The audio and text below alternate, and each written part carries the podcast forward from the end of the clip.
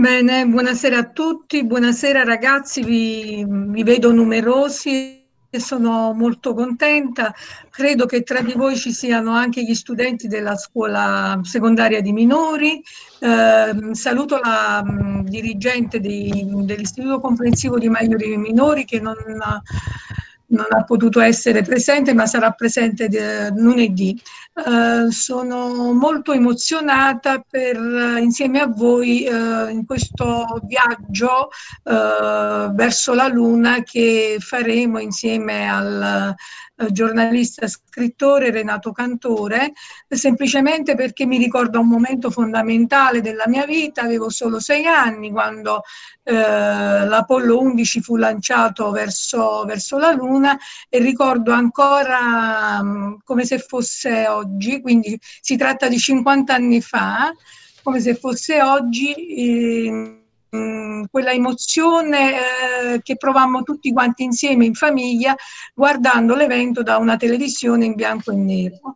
E, ehm, Comunque è un, questo è un percorso voluto fortemente dal professor Mariano D'Angelo che ringrazio. Eh, avevamo diciamo, in mente di fare un convegno eh, se non fosse scoppiata la pandemia Covid, ma questo non ci ha fermato e, ed è una lezione eh, che eh, sicuramente rientra fi, nelle finalità della nostra didattica a distanza, ma è un evento che comunque eh, ci accomuna tutti perché è un evento che riguarda la, l'umanità e pertanto è presente tutto il territorio. Grazie e cedo la parola al sindaco per i saluti, al sindaco Domenico Amatruda. Buonasera a tutti, eh, penso che sia una cosa bellissima. È chiaro che è con enorme piacere che tutto questo eh, avviene con degli strumenti eh, nuovi, con i quali dobbiamo ancora prendere coscienza e coscienza, ecco le difficoltà ad accenderlo e a mettersi in rete. E comprendere e vedere che una scuola ha fatto questi passi e questi passi in breve tempo, perché siamo arrivati a questo con, con nello spazio di pochi, di pochi mesi o di qualche mese, è chiaro che come sindaco non, non posso che ringraziare e passare ai ringraziamenti e ringraziare la preside, lo staff del quale si avvale. E quindi stavo dicendo che, eh, che qualche tempo fa ho saputo tramite la preside, tramite eh, un rappresentante dell'amministrazione, quindi la professoressa Ladino, che c'era la presenza presso la nostra scuola di, del professore che lavorava, in, aveva avuto delle esperienze in dei campi che mai avremmo potuto immaginare qua a Tramonto. Saluto chiaramente eh, in un modo particolare il giornalista eh, Cantore per tutto quello che ha fatto per i trascorsi perché ho letto che ha partecipato ai vari giornali regionali della RAI, a delle trasmissioni, quindi sicuramente ha fatto tanto. Quello che mi piace particolarmente ricordare in questo momento, perché stiamo parlando di una persona che, eh, che è partita da, da un paese che per certi versi si avvicina molto al nostro e che è andato verso questa una terra lontana in cerca di fortuna ai propri genitori e ha trovato tanto anche noi abbiamo qualche personaggio illustre che, o perlomeno che ha le sue origini a Tramonti. Mi riferisco al governatore dello Stato di New York per vari anni, Mario Cuomo, al figlio che attualmente è governatore. Questa cosa ci appartiene molto, questo fatto di essere schivi, ma soprattutto di essere poi eh, tenaci quando intraprendiamo delle, delle strade. E questo vuole essere sicuramente il messaggio, ritengo opportuno, che a tutti i ragazzi che sono anche in linea ai quali va un abbraccio virtuale da parte mia, è proprio questo, che deve, questo concetto che vorrei che passasse a questi bambini che ci ascoltano. che mh, non è tutto facile, che i sacrifici possono portare lontano, ma questa dote, dote che eh, tengono in particolar modo queste persone che vengono dalle nostre terre dove eh, a suo tempo non è, eh, si andava in cerca di fortuna, quindi vuol dire che non, non si avevano tutte quelle comodità che si hanno adesso, oggi si hanno quelle talune comodità che non c'erano, talune cose che allora non c'erano. E proprio perché si parte da una base più alta, dobbiamo dire a questi ragazzi che devono cercare di raggiungere risultati sicuramente più alti di quello che, se è possibile, perché poi a volte non, non è poi così semplice, ma bisogna farli partire da una base, da questa, e bisogna alzare l'asticella verso l'alto. Io non vorrei togliere spazio e tempo, ma soprattutto non vorrei togliere lo spazio sia al prof che ci parlerà di queste cose che ahimè non, non, non conosco nei particolari o sono materie che non eh, bellissime sicuramente perché danno tutte queste cose eh, particolari, ma ai tanti sono sconosciuti, in primis al sottoscritto. E poi è chiaro che mh, ascolterò con grande piacere l'intervento del, eh, del dottore giornalista Cantore, perché ha voluto con questo un libro portare, eh, dare delle caratteristiche di questa persona che era schiva, eh, ma io penso che voleva, eh, voleva, ma poi ce lo dirà, e quindi eh, per capire se ho compreso bene il significato di questo, di questo libro, dare modo di conoscere delle caratteristiche che fanno parte di quell'uomo, ma di quell'uomo inteso come territorio, al quale noi siamo molto legati, se non altro per la vicinanza, ma anche per, per quello che ci accomuna di più, delle zone interne, un poco, diciamo un poco, in passato molto svantaggiati, che oggi riescono ad ottenere eh, dei vantaggi anche perché qualcosa sta muovendo, qualcosa sta cambiando. Io mh, mm, vorrei, vorrei chiudere qua per questi motivi. Vorrei ringraziare i ragazzi e i prof. Uh, in questo momento voglio ringraziare Salucci che secondo me è l'unico che in questo momento è molto più teso di tutti perché si trova a gestire due, se ho capito bene, due modalità di comunicazione, la radio, la radio, la web radio e, e, e questo webinar, webinar che stiamo facendo.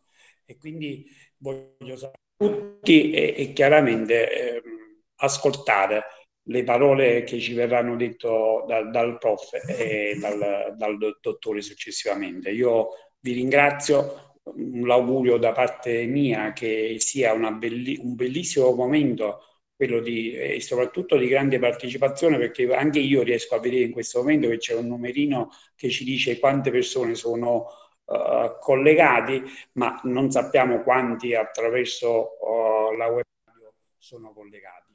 Io penso che siano in tanti perché è un momento bello, ma soprattutto quello, il mio augurio è che tutto quello che ci eravamo ripromesso con il prof che l'avremmo fatto in questo periodo uh, nell'aula consigliare, in un altro posto bello della, della nostra Tramonti, vuol dire che sarà semplicemente rinviato di un annetto o perlomeno a tempi migliori. Per adesso accontentiamoci di questi collegamenti eh, web, accontentiamoci di quello che eh, abbiamo in questo momento che possiamo anche dire che ci troviamo in una zona che sotto l'aspetto del pandemico, della pandemia che ha colpito in questo momento, è abbastanza uh, protetta.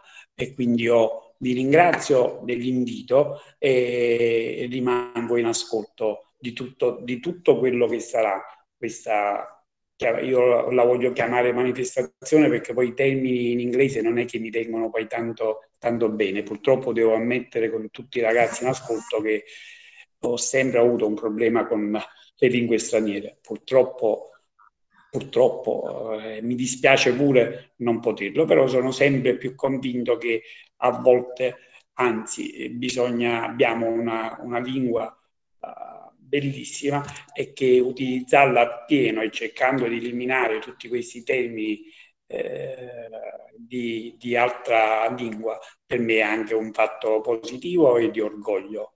Io vi ringrazio ancora e buon proseguimento.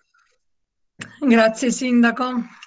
Vediamo se eh, Maurizio è pronto, altrimenti ehm, cedo la parola al professore Mariano D'Angelo. Un attimo solo, allora, mi sentite? Allora, uh, volevo solo dire che uh, il professore uh, Mariano ha fatto anche lezione per quanto riguarda, insomma, l'aspetto aerospaziale con i bambini più piccoli, insomma delle classi quinte eh, della scuola uh, primaria ed è proprio con loro, insomma con questi tre bambini, non so se sono in linea, uh, che uh, Mariano voleva che dessero una loro, un loro dire, considerazione, impressione su quello che è stato questo corso che hanno seguito durante tutto l'anno con delle ore ben precise. Allora io chiamo Buonomo Giorgia se può uh, dirci qualche cosa brevemente, oppure Rabesco Martina, oppure Ingenito Cira.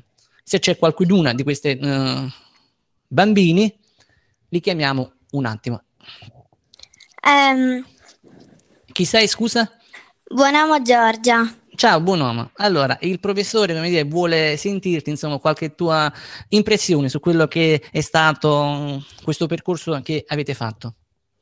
Allora, buon pomeriggio a tutti, siamo gli alunni della classe quinta A ehm, dell'Istituto Comprensivo Giovanni Pascoli. Abbiamo conosciuto il professor D'Angelo Mariano quando è venuto in classe nostra a parlarci del sistema solare. Quando è venuto per la prima volta in classe, l'argomento che mi ha colpito di più è stato quando ci ha parlato della distanza tra il pianeta Terra e la Luna. Per raggiungere la Luna con una navicella spaziale occorrono tre giorni di viaggio. Grazie al professore Mariano abbiamo approfondito la conoscenza del Sistema Solare. Ci ha spiegato il movimento che compie la Terra intorno al Sole e la Luna intorno alla Terra. Bene. Um, c'è mm, qualche altro bambino che ho indicato io, Rabesco, Martino io. o Ciao a tutti, io Chi sono Martina. Vai. Martina Rabesco. Il professore D'Angelo ci ha spiegato anche di come è fatta la Terra dentro e fuori. All'interno c'è un nucleo infuocato, all'esterno invece è circondata dal, dall'atmosfera che è divisa in diversi strati. Lo strato più vicino a noi è la troposfera, che contiene ossigeno necessario per la vita dell'uomo. Benissimo, ci sta anche Ingenito Ciro? Sì, certo, buonasera. Oh, bello, voglio fare, sì, certo. voglio fare un ringraziamento al professore. Vai. Salve a tutti, sono Ciro Ingenito e frequento la classe quinta A. Durante questa esperienza ero talmente emozionato che quando tornavo a casa raccontavo queste cose a mia mamma. Per questo il professore D'Angelo, a chi non capiva, lo rispiegava. È stato educato e simpatico e se dovessi dargli un voto gli darei 10 lode. Per questo voglio ringraziarlo a nome di tutta la classe per aver arricchito le nostre conoscenze. Grazie professore. Benissimo, allora io mh, mm, cedo subito la parola al professore e ringraziando Buonomo Giorgio, Rabesco Martina, Ingenito Cire, che sono un po' i bambini più piccoli che hanno seguito eh, attentamente quelle che erano le lezioni del professore. Prego, professore Mariano. Scusate, ma sono un po' emozionato dopo quello che hanno detto questi bambini. Non me l'aspettavo, quindi voglio dire, ovviamente eh, adesso io parleremo brevemente, diciamo, all'inizio della storia dell'astronautica, perché altrimenti non, non si riesce a capire l'importanza di Rocco Petrone. Eh, quindi adesso se parte il PowerPoint, eh, lo, lo vedete?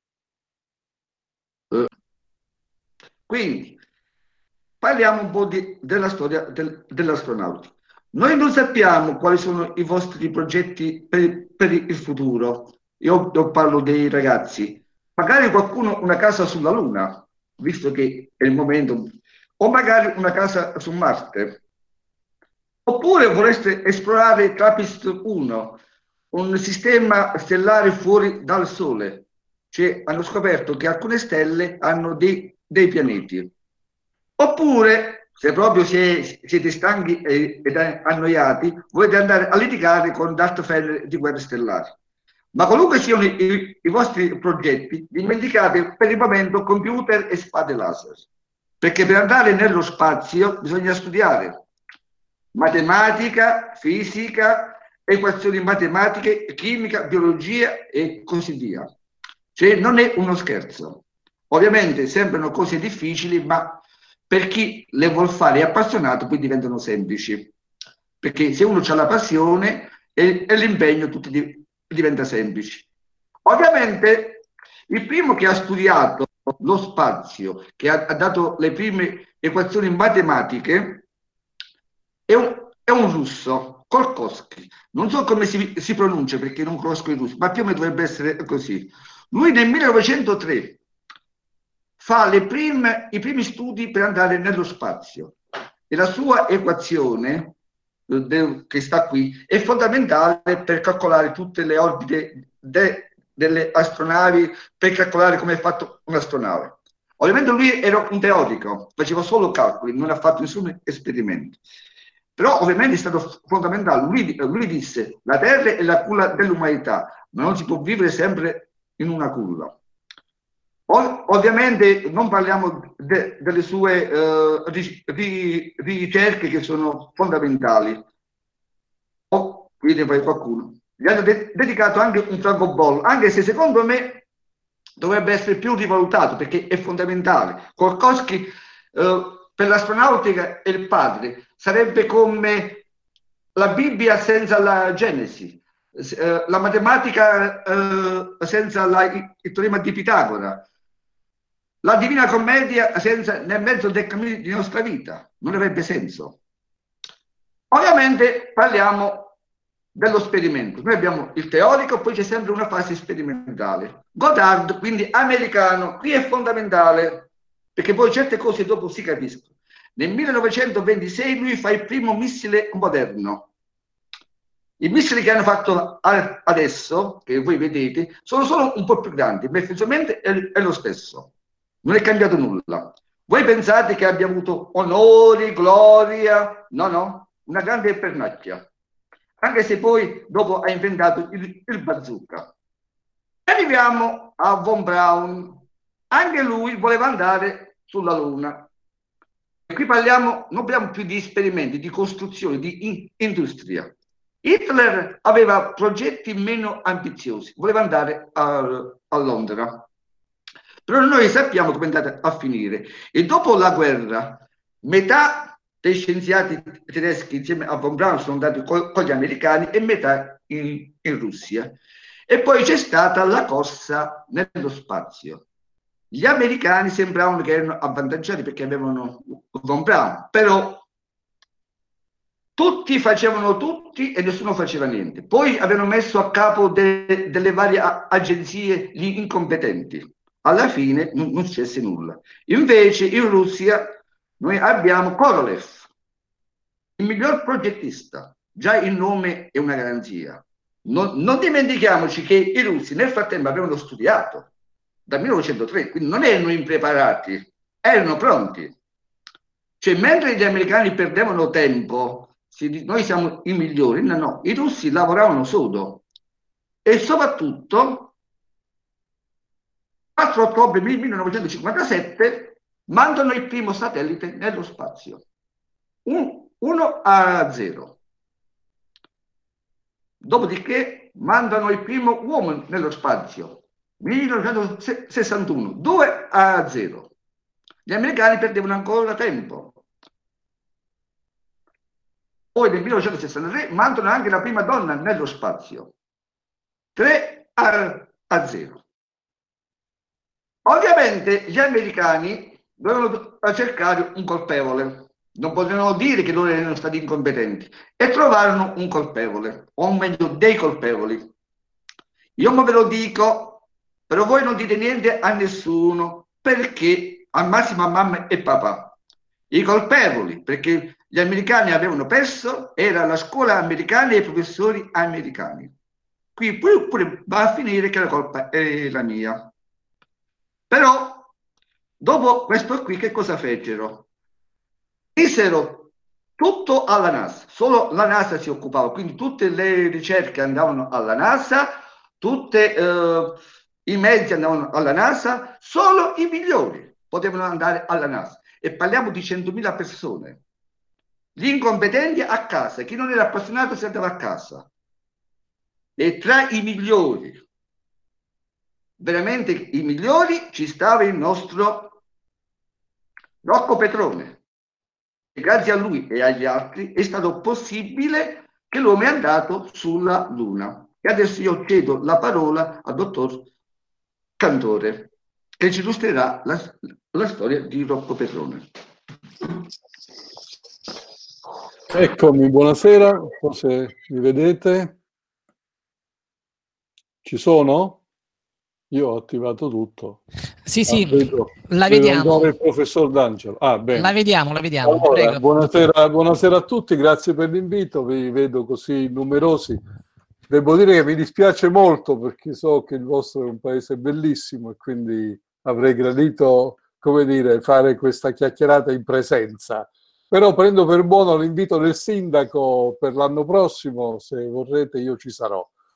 Eh, Grazie per questo invito. Dicevo, grazie al professor D'Angelo che eh, con la sua passione riesce a coinvolgere un po' tutti, quindi ha coinvolto anche eh, me eh, questa sera.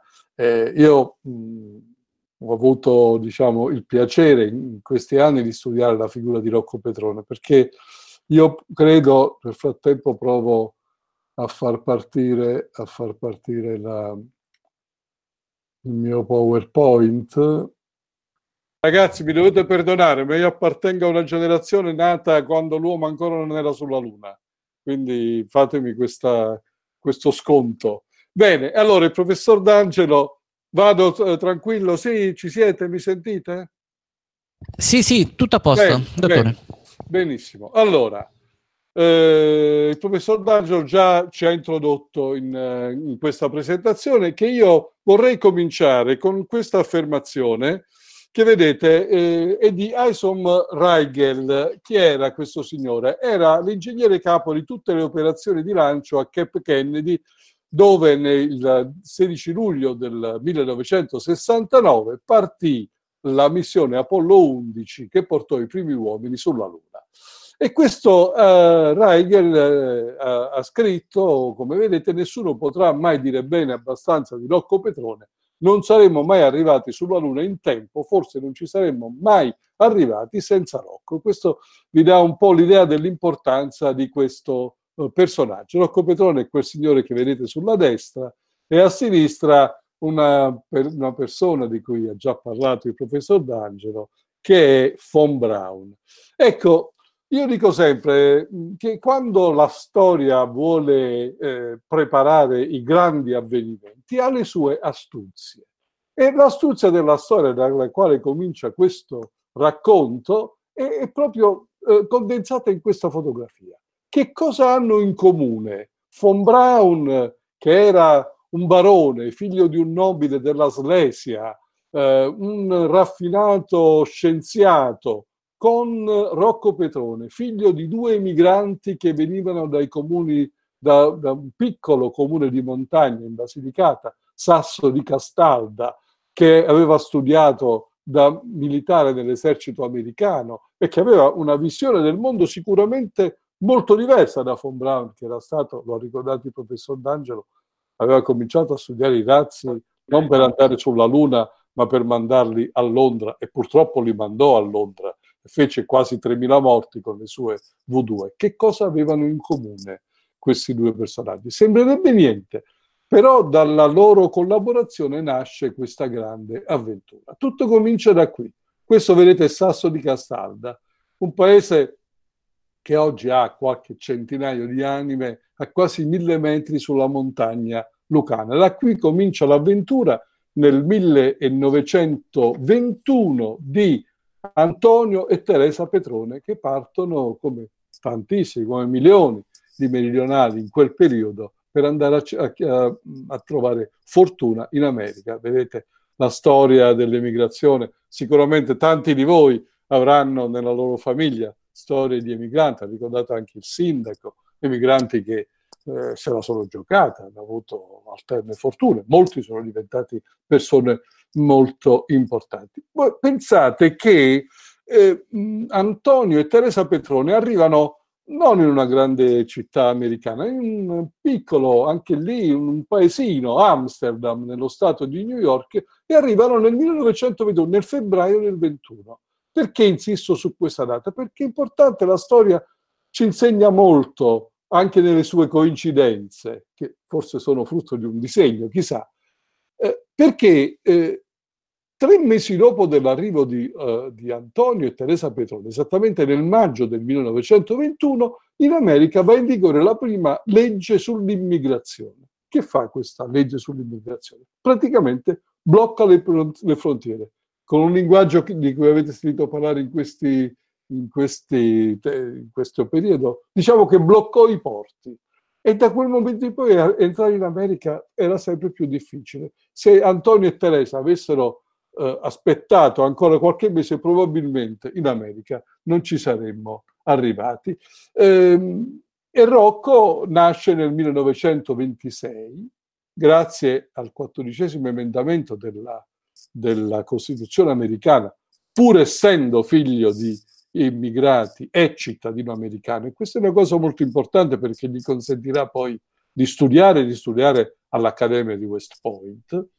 E l'infanzia di Rocco non è semplice, perché sei mesi, quando questo bambino aveva solo sei mesi, vedete, questi sono i titoli dei giornali dell'epoca, il padre, che lavorava nella ferrovia, viene travolto da un treno e muore in un drammatico incidente.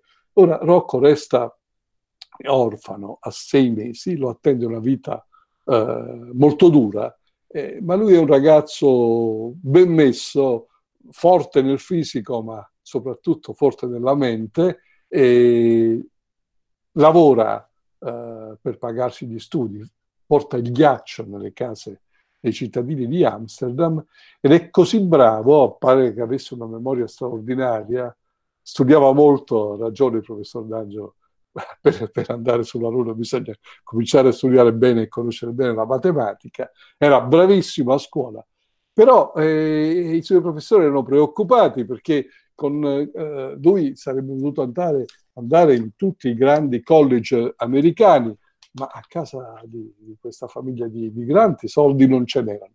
Per cui che fecero i suoi professori? Lo raccomandarono, diciamo, in America un po' di termine raccomandazione è, è, un po' diverso da quello che si usa in Italia. Andarono dal deputato del posto e gli dissero di segnalarlo all'Accademia di West Point, dove eh, si preparavano gli ufficiali dell'esercito americano, perché era l'unico modo per cui questo ragazzo potesse continuare gli studi, diciamo, a spese dello Stato, diventando un militare. Grazie a questa segnalazione Rocco eh, fu ammesso all'esame di ammissione a West Point, naturalmente era bravissimo e, e, e fu, fu, preso e quindi cominciò a 17 anni a studiare da, uh, da uh, ufficiale del più grande esercito del mondo. Vedete, la notizia era così clamorosa, questo è Rocco a 17 anni, che sul giornale locale di Amsterdam misero la sua fotografia dicendo guardate, un nostro, un nostro um, uh, ragazzo è stato ammesso a West Point. Qui, questa è una rarissima fotografia di Rocco con mamma Teresa che rimasta vedova si era caricata sulle spalle questa famiglia di tre persone e aveva fatti tutti studiare, sono diventati tutti persone importanti. Certo, nessuno di questi è importante come Rocco Petrone. Lo vedete qui, il giorno del uh, diploma all'Accademia di uh, West Point. Vedete un ragazzone, era alto quasi due metri, pesava 100 kg e pensate, giocava a football americano ed era il defensive taker, cioè stava nella parte difensiva della squadra ed era quello che placcava gli avversari, faceva il lavoro più duro. Forse anche in questo c'era, diciamo, qualcosa che poi avremmo ritrovato nel Petrone a capo della più grande missione eh, nella storia dell'umanità. Eh, subito dopo oh, l'Accademia viene mandato in Europa eh, con le forze di occupazione americane, siamo alla fine degli anni 40, e, e fu il momento in cui Vedete, queste foto ci raccontano del suo ritorno al paese. Queste sono le rare foto del suo ritorno a Sasso di Castalda, dove immaginate come fu accolto dai suoi, eh, dai suoi compaesani. Di ritorno in America, l'esercito lo manda a perfezionare all'MIT di Boston, il Massachusetts Institute of Technology, e diventa un esperto di, di, di razzi, un esperto di eh, rampe di lancio e viene mandato a Huntsville, in Alabama. Qui gli americani avevano mandato von Braun e i suoi 100 tecnici tedeschi a studiare e a progettare missili. I missili, abbiamo detto, non erano nati per andare nello spazio, erano nati per andare per portare l'istruzione dall'altra parte eh, della Terra. E gli americani non è che si fidassero troppo di questi tedeschi, quindi li tenevano un po', come dire, quasi in esilio in questa, in questa zona eh, vicino al deserto dell'Alabama, li, li, mettevano lì a studiare e nel frattempo cercavano di eh, rimpolpare questo, questo gruppo con i giovani più brillanti dell'esercito, fra questi appunto Rocco Petrone. Eh, l'incontro di Petrone con von Braun fu così, diciamo, uh, uh, importante e così positivo che quando von Braun fu chiamato, come ricordava il professor D'Angelo, alla fine degli anni 50, quando gli americani si resero conto di essere indietro, molto indietro nella, uh, nella conquista dello spazio e Eisenhower fondò la NASA e chiamò von Braun dicendogli di eh, capeggiare questa missione e von Braun disse, fra l'altro, dice, guardate, mi dovete dare i collaboratori che scelgo io e fra questi soprattutto un tale Rocco Petrone che si starà annoiando in qualche ufficio del Ministero della Difesa. E così Rocco Petrone arriva alla NASA e viene, eh, e viene eh, subito eh, reso operativo. Ecco, qui lo vediamo di nuovo con von Braun, ma la storia, appunto, come dicevo all'inizio, le sue astuzie. Veniva ricordato prima che eh, a un certo punto, quando eh, tutto sembra perduto nella lotta fra americani e sovietici nella conquista dello spazio, arriva sulla scena della storia questo giovane, il più giovane presidente degli Stati Uniti, eh, eh, John Fitzgerald Kennedy. E, e Kennedy è presidente da un paio di mesi quando arriva lo schiaffone dei sovietici con il primo uomo che va nello spazio, Yuri Gagarin. E allora eh, Kennedy va al congresso e dice e lancia la sua sfida. Entro il decennio dobbiamo andare sulla Luna. E dice noi scegliamo, abbiamo scelto di andare sulla Luna in questa in questo decennio non perché sia facile, ma proprio perché è difficile. È una sfida alla quale non ci possiamo sottrarre. E allora Rocco Petrone e i suoi eh, collaboratori, Rocco è diventato già un personaggio abbastanza importante nel meccanismo della NASA, viene mandato a Cape Canaveral, la base spaziale in Florida, e ha, pensate, tre mesi di tempo per preparare tutto il progetto eh, che eh, deve portare al lancio della, della, della, Saturno 5, questo grande razzo che ora vedremo, eh, che porterà la navicella eh, sulla Luna. Vedete, Rocco Petrone è a capo di un'operazione straordinaria anche dal punto di vista ingegneristico. Eh, dice e, e appunto che sta, si costruisce una squadra che è davvero parte delle storie impossibili. Pensate una squadra che alla fine conterà fra dipendenti diretti della NASA e delle migliaia di società collegate, eh, porterà a eh, contare quasi mezzo milione di persone. E eh, diventa Apollo Manager. Qui lo vedete mentre illustra al presidente Kennedy eh, questo straordinario nuovo vettore, il Saturn V, che sarà un razzo alto 110 metri, pesante 3.000 tonnellate, insomma un bestione mai più costruito nella storia eh, fino a, a, questo momento. Eh, questo ecco, è, è, un quadretto familiare che vi voglio, perché naturalmente quando parliamo di questi personaggi è bene eh, naturalmente anche vedere chi sono, da dove vengono. Questa è la famiglia Petrone, anche quando mi dicono in che cosa era un uomo del sud, beh, guardatelo in faccia. Guardate questa bella famiglia meridionale. Pensate che il matrimonio di Rocco Petrone è durato 50 anni e anche questo fa parte, diciamo, del DNA di questa, di questa famiglia che ha origini tra, nella zona più interna del mezzogiorno d'Italia. Io so che forse non potete vedere i video perché qui c'è un ricordo di, um, di Piero Angela del suo incontro con Petrone. Io provo a lanciarlo, ditemi se riuscite a sentire l'audio.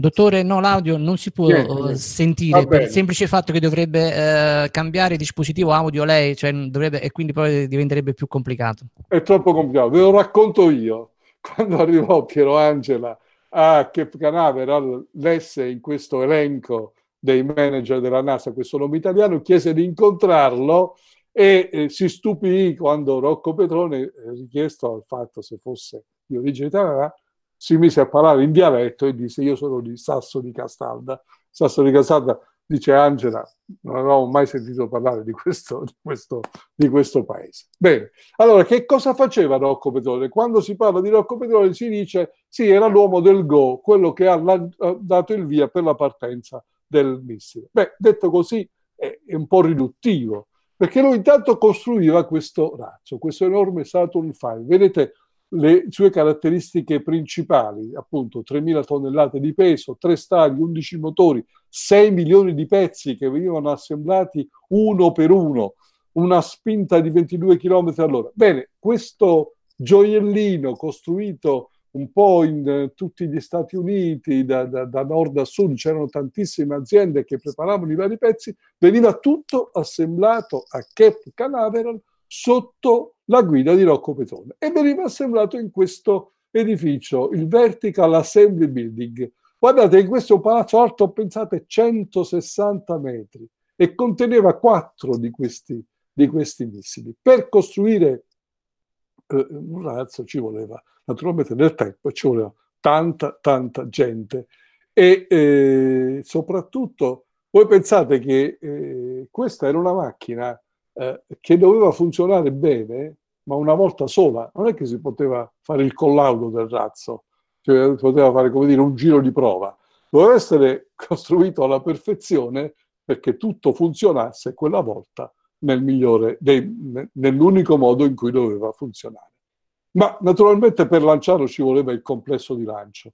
Io vi ho messo alcuni, alcuni numeri per farvi capire che enorme affare ingegni, che, che, che enorme lavoro c'è, c'è, stato dietro questi lanci. Per lanciare un missile di eh, 3.000 tonnellate servivano appunto 4.225 pali di acciaio piantati nel terreno fino a 50 metri di profondità. Tanto per darvi uno di questi numeri che vedete sulla destra della slide. E a capo di questo c'era appunto Rocco Petrone. Qui lo vediamo al centro della linea di comando della sala. Qui c'è un'altra testimonianza di, eh, di Tito Sagno che saltiamo. Naturalmente per fare tutto questo ci voleva grande precisione, ci voleva grande attenzione e non si poteva sbagliare. E allora Rocco Petrone era conosciuto come la tigre. Eh, il suo modo di lavorare era check e double check, ogni operazione andava fatta almeno due volte per essere sicuri della sua riuscita.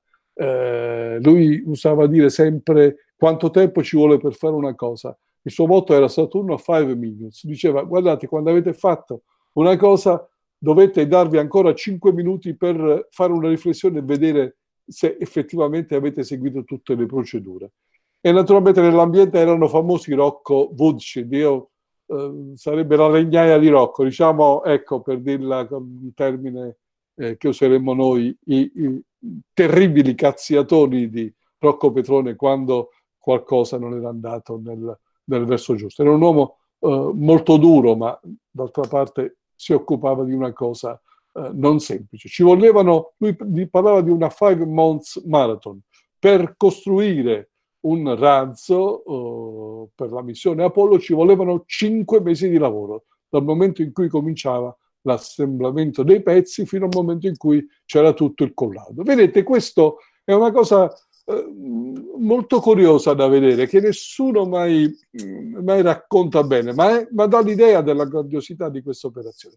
Questo è il razzo Saturno 5, eh, mentre viene portato perché il razzo veniva montato in verticale, viene portato dal Vertical Assembly Building, quel palazzo enorme che abbiamo visto, fino lì in fondo sulla sinistra alla rampa di lancio, che distava circa 5 km. Perché? Perché la rampa di lancio deve essere molto lontana da, da, qualsiasi insediamento umano, perché pensate cosa sarebbe potuto accadere se il lancio fosse andato male. Bene, ecco, guardate questa, questa diapositiva, guardate l'omino giù in basso a destra, e questo enorme trattore su cui posava il razzo. Questo per darvi l'idea delle dimensioni di questo, di questo affare, della enormità di que- anche questo trattore è una bestia, una, una, macchina mai costruita nella storia dell'umanità. E questo è il Saturn V, la sera prima della partenza, quindi il 15 luglio del 69, sulla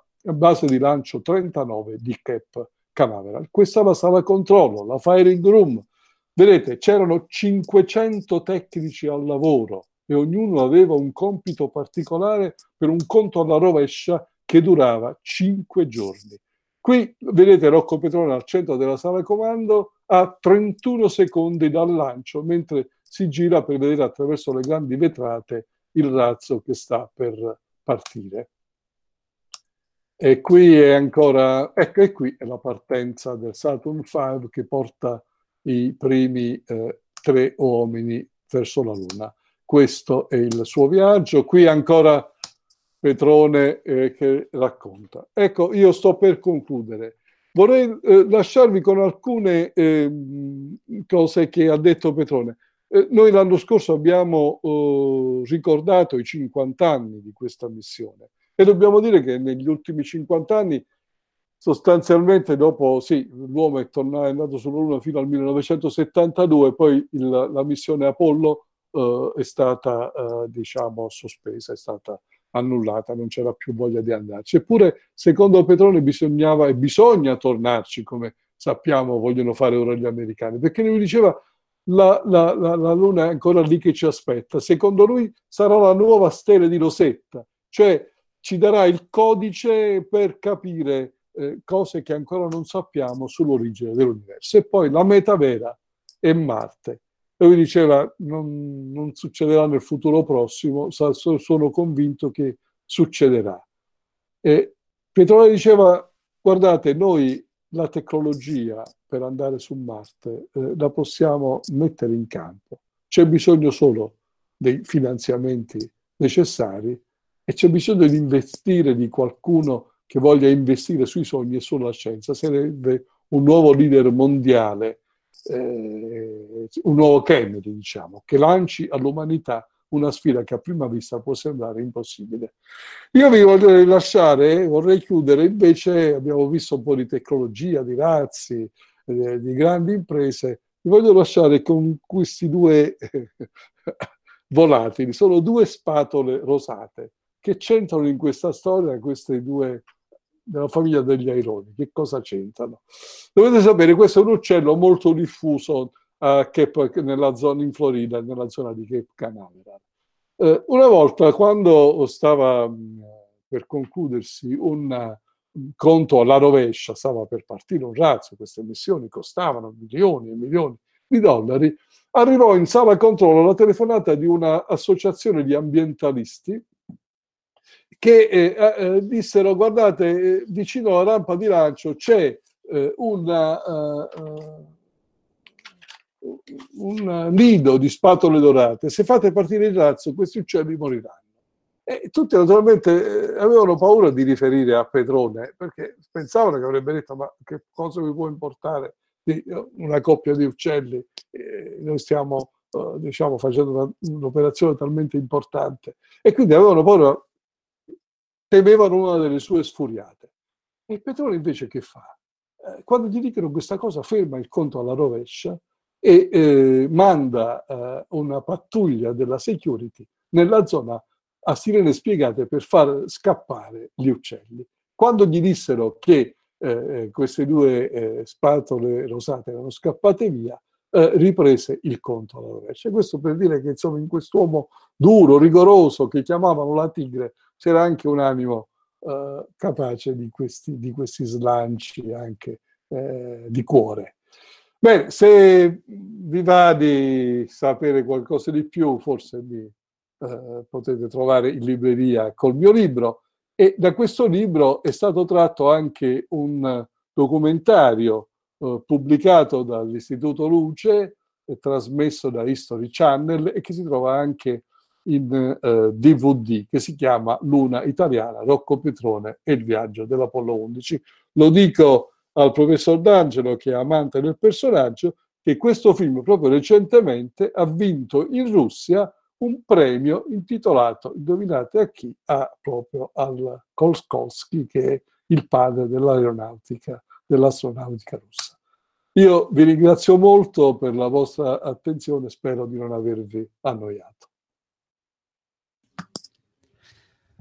Prego, Preside.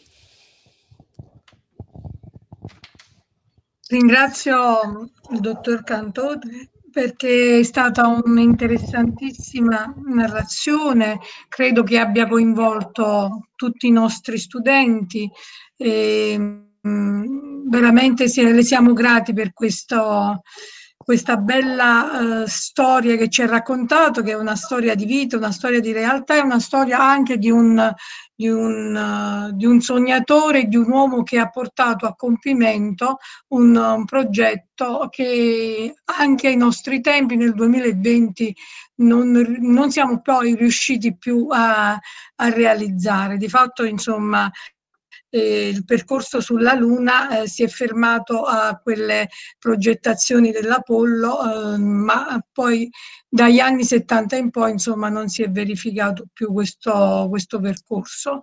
Io la ringrazio professore eh, che è stato dei nostri, la ringrazio anche per la fluidità del linguaggio, della eh, capacità di argomentazione che è molto vicina ai ragazzi. E, mh, eh, invito di nuovo al, il professore Mariano D'Angelo a tirare le conclusioni con i suoi alunni e a darci appuntamento per il prossimo, eh, il prossimo webinar che ci sarà eh, lunedì eh, 25. Prego, professor Mariano.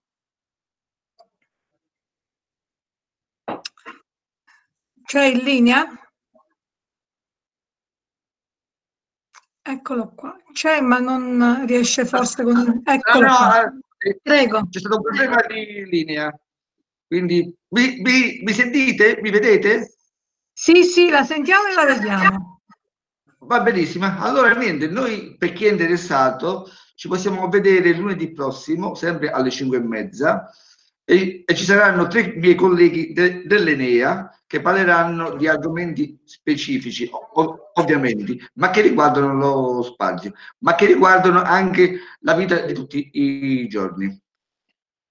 Io, io ringrazio Cantore per la sua partecipazione e a tutti voi che diciamo, ci avete ascoltato. Non so, eh, non so che cosa dirvi, nient'altro che buonasera e ci vediamo prossimamente. Ecco, grazie, grazie, a tutti, eh, grazie professore. Prego, buonasera, prego. buonasera. Volevo, buonasera. volevo, salutarvi, ringraziarvi, eh, ripeto, mi auguro di avervi in qualche modo interessati e, e vi lascio io non dimentico che così, io aspetto sempre un invito e quindi appena sarà possibile. Ma si ritenga già invitato, appena, appena, saremo in presenza tutti, lei sarà dei nostri sicuramente. La ringrazio Bene. ancora. Buon lavoro. Eh, Presidente, vi chiedo scusa giusto sì, un minuto. Io era una cosa sì. che volevo fare eh, quando prima, ma con, con l'occasione chiaramente insieme alla scuola di invitare eh, il dottore a Tramonti perché ritengo che sia opportuno far vedere eh, lui la, il nostro paese, presentarglielo nei dovuti modi e soprattutto trasmettergli il calore nostro che è probabile che con questi mezzi virtuali non è tanto poi eh, non si vede tanto.